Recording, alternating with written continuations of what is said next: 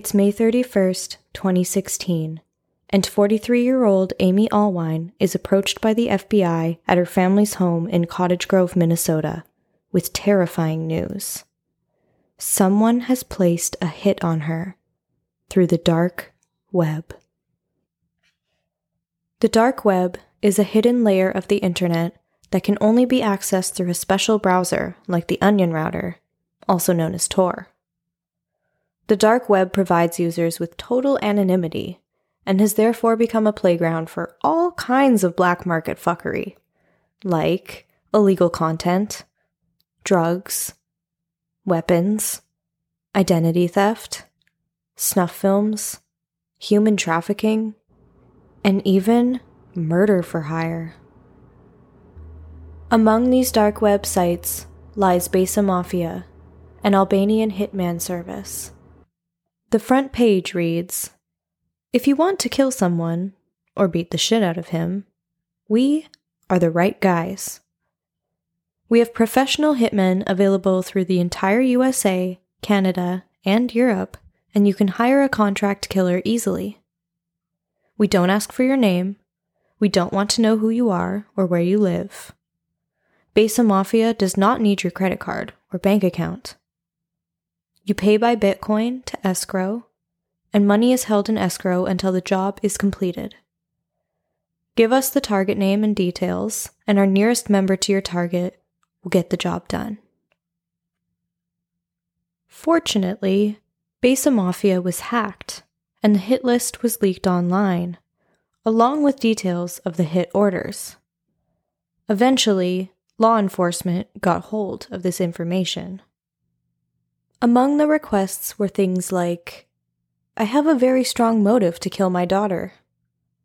Do you know where I can hire someone to rape another person? Can you pour acid on my target? Can you catch my ex and deliver her to me so I can torture her?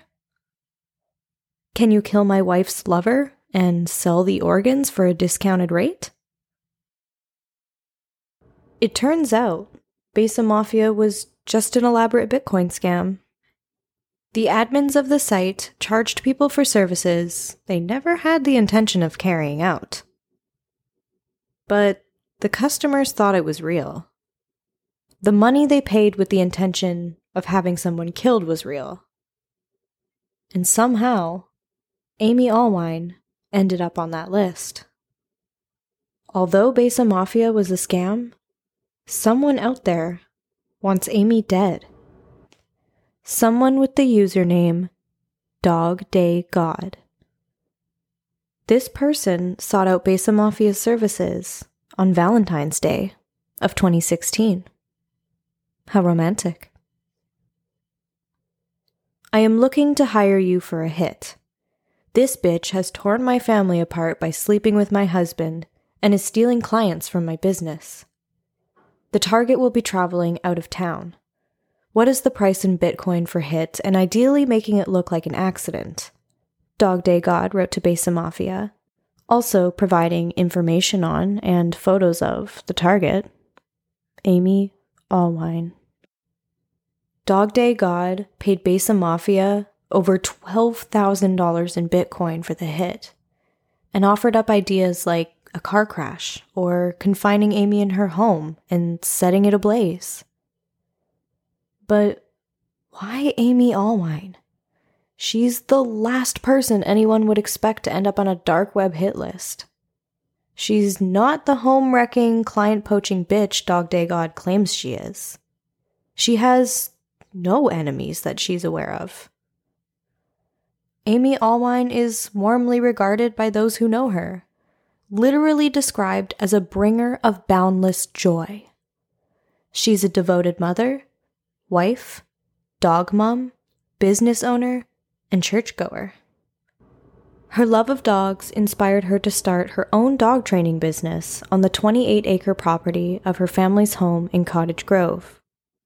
Her customers, the humans and the dogs, adore her She's an esteemed member of the United Church of God, along with her 44 year old husband, Stephen Allwine, who occasionally gives sermons and provides marriage counseling to other couples in the church. Stephen works from home as an IT tech. The pair met freshman year at a Christian university and fell in love. Fresh out of college, they got married and eventually adopted a baby boy. Now, 20 years married with a nine year old son and a couple dogs, the Allwines are leading a devout family life. Shocked and terrified, the Allwines purchase a handgun to keep under their bed and install motion activated security cameras around the house. A slight sense of comfort is restored, and life carries on. Until a couple months later, in late July, when the emails start. Emails like this one Amy, I still blame you for my life falling apart. I do not know how a fat bitch like you got to my husband, but because of you, he left, and my life has become shit. I am sending you this email because it looks like you already know about me. I see that you have put up a security system now. And I've been informed by people on the internet that the police were snooping around my earlier emails. I've been assured that the emails are untraceable and that they will not find me, but I cannot attack you directly with them watching. Here is what is going to happen. Since I cannot get to you, I will come after everything else that you love. I know about your son, your husband, and your business. But thanks to the internet, www.radaris.com, I see you have a mother and a father in Woodbury, a brother in St. Paul, and a sister in Yardley. I've been busy researching topics on the internet, and I found that if you inject water into the brake line, you will cause them to fail. What would happen if the brakes on the truck failed when your husband was hauling a heavy load? I found how to blow up a gas meter and make it look like an accident. I know that the meters on your house and on your business are on the east side, and the meter on your parents' house is on the south side. I am still watching you and your family. While I did not see your son this week, I saw last Friday he was wearing a bright pink shirt. I see that you moved the RV. Here's how you can save your family commit suicide. If you do not, then you will slowly see things taken away from you, and each time you will know that you could have stopped it, which will eat you apart from the inside. By the time I am done, you will want to end it anyway, so why not do it now and save them? The best ways to do it are gunshot to the head, cyanide, gunshot to the chest, explosives, hit by a train, jump from a height, hanging, household toxins like antifreeze, ammonia, or bleach, inhaling gas, and slitting wrist or throat. Remember, if you do not get it right the first time, then you will likely be committed for mental health issues and you will lose your business and possibly your family. So I would pick a reliable method. Unless you are a heartless, selfish bitch, then I expect to see your obituary in the paper in the next couple weeks. Amy knows in her heart that she hasn't even done the things she's being accused of in the emails. The only explanation she can think of is that this person must be mistaken. They must have the wrong Amy Allwine. Regardless, this person is dead set on ending Amy's life, one way or another. Horrified, Amy calls the FBI agent that warned her about the Besa Mafia hit. She passes along the emails, but unfortunately, nothing can be done to track down the sender.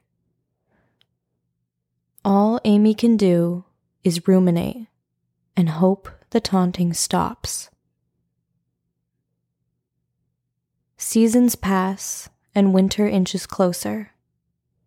The emails stop, but the fear for her life and her loved ones lingers. The stress manifests physically, causing agonizing migraines that frequently leave Amy bedridden. Which is why, on the evening of November 13th, 2016, she stays home while Stephen picks up their son from a visit at his grandparents and takes him out for dinner.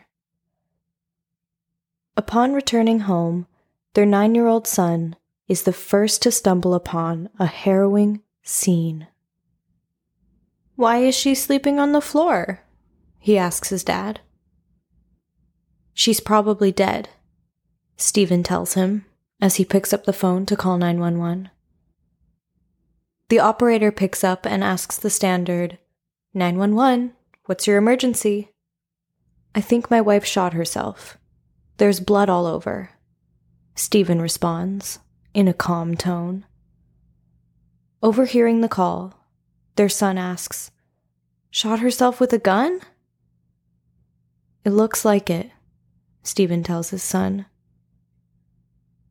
Police arrive at the Cottage Grove home within minutes. Immediately, they notice the smell of pumpkin in the air. It appears Amy had been roasting a peculiar thing to do right before committing suicide. On the floor of the couple's bedroom, police find Amy Allwine surrounded by blood. In her right ear is a single gunshot wound, and near her left hand is the handgun the couple had purchased for protection after they were informed of the hit. Amy was right handed. Investigators quickly grow suspicious that this was a homicide staged to look like a suicide. And luminol testing confirms that suspicion when the house lights up in blue, revealing the presence of bloody footprints that had been cleaned up. One cannot clean up after their own suicide. This is a crime scene. The security cameras are of no help, as they show nobody but the Allwine family entering and leaving the home that day. However, there is a huge blind spot, as the backdoor camera was not set to record. Stephen explained that the dogs would be setting it off constantly since they use the back door to go outside. So it was only set up for live viewing. The medical examiner performs an autopsy and places the time of death at around four hours before police arrived on scene. No gunshot residue is found on Amy Allwine's hands. And in her system is 45 times the recommended dose of a drug called scopolamine. Scopolamine is an anti nausea drug that can render a person extremely confused, docile, submissive, unconscious, or even dead in higher doses. It's referred to as the devil's breath in Colombia. When it's not being used as a pharmaceutical medicine, it's commonly used as a date rape drug or an aid in robberies. A search of Amy's phone reveals confusion in her final hours, likely due to the scopolamine. In her search history was the Wikipedia page for vertigo, followed by a quick succession of searches for DUI, EYE, and DIY VWHH. The evidence is stacking up, making one thing clear to investigators. Amy Allwine was murdered, and their only lead is Dog Day God, the username of the person who placed a hit on Amy through the dark web earlier that year. It seems the Besa Mafia scam didn't stop them from finding a way to end Amy's life.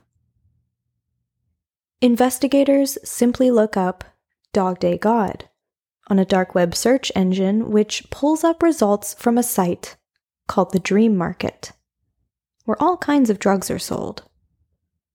And guess what someone with the username Dog Day God was inquiring about on the Dream Market? Scopolamine. Back at the Allwine home, investigators spend three days searching for evidence. And they find something in the basement that stands out to them 66 different electronic devices, like computers, laptops, phones, monitors, and external drives. To be fair, the basement is where Stephen keeps his home office, and he does do IT work.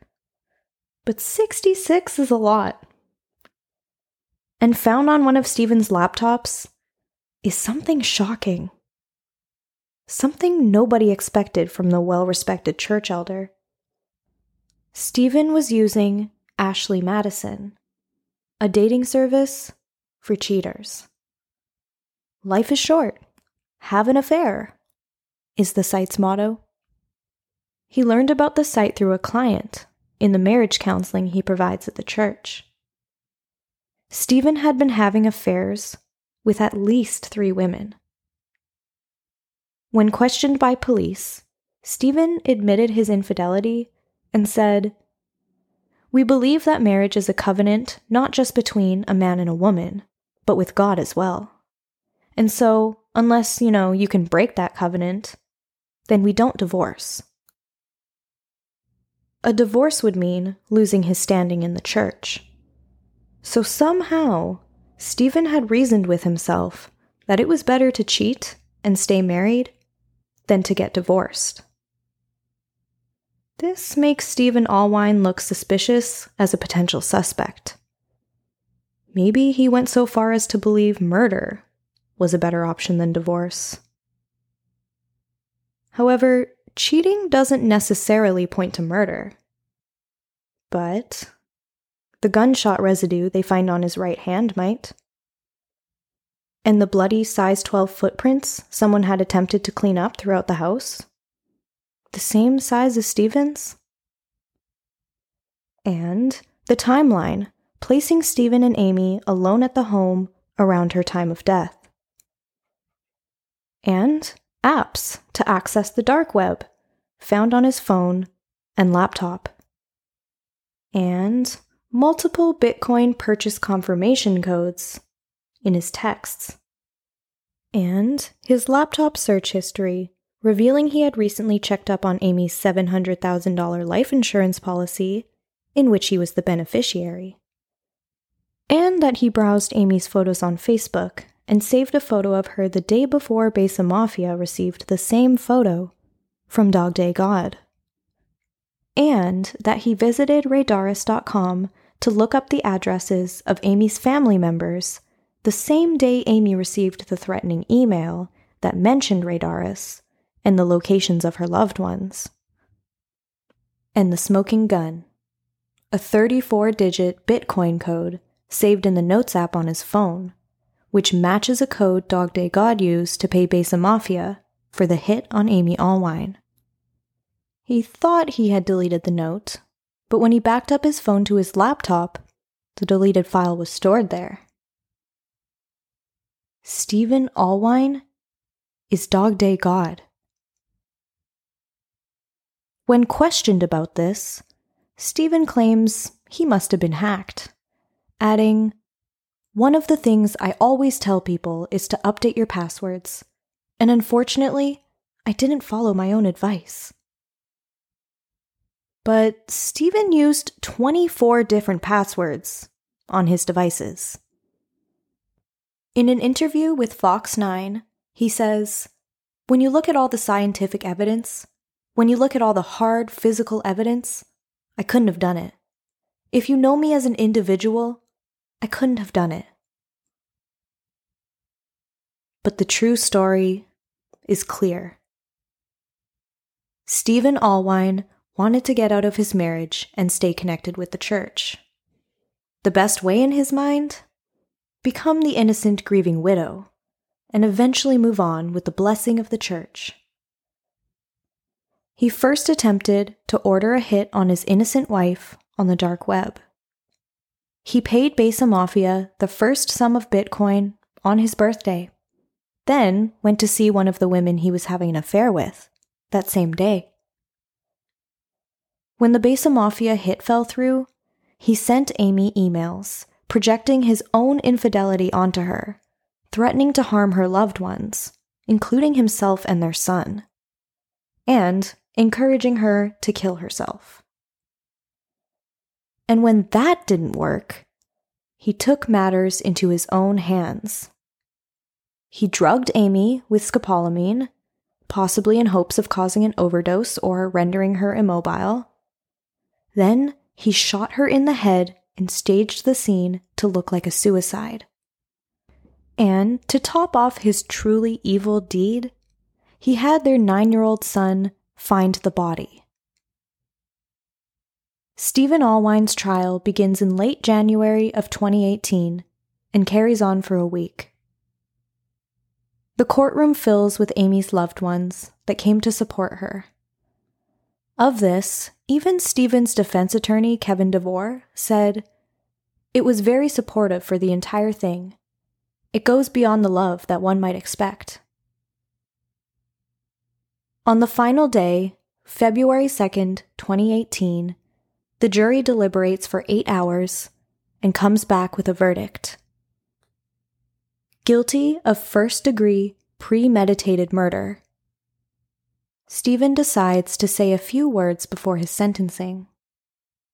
I didn't hurt Amy. I loved her so much. The grief of losing her is tremendous. Judge B. William Ekstrom says, You are an incredible actor, a hypocrite, and a cold and calculated killer, and sentences Stephen Allwine to life in prison without the chance of parole. A victim statement written by Amy's son is read out at the sentencing by Amy's sister. My mom was a good mom. I will always love her and remember her. To this day, Stephen maintains his innocence and claims someone planted evidence on his devices to frame him for Amy's murder. Stephen continues to preach the Word of God in prison conducting Bible studies for his fellow inmates. Mark Lanterman, the computer forensics expert who worked on the case, said, It's my understanding Mr. Allwine is an IT guy by profession, and we have egos. And I think Mr. Allwine thought he was smarter than everyone else.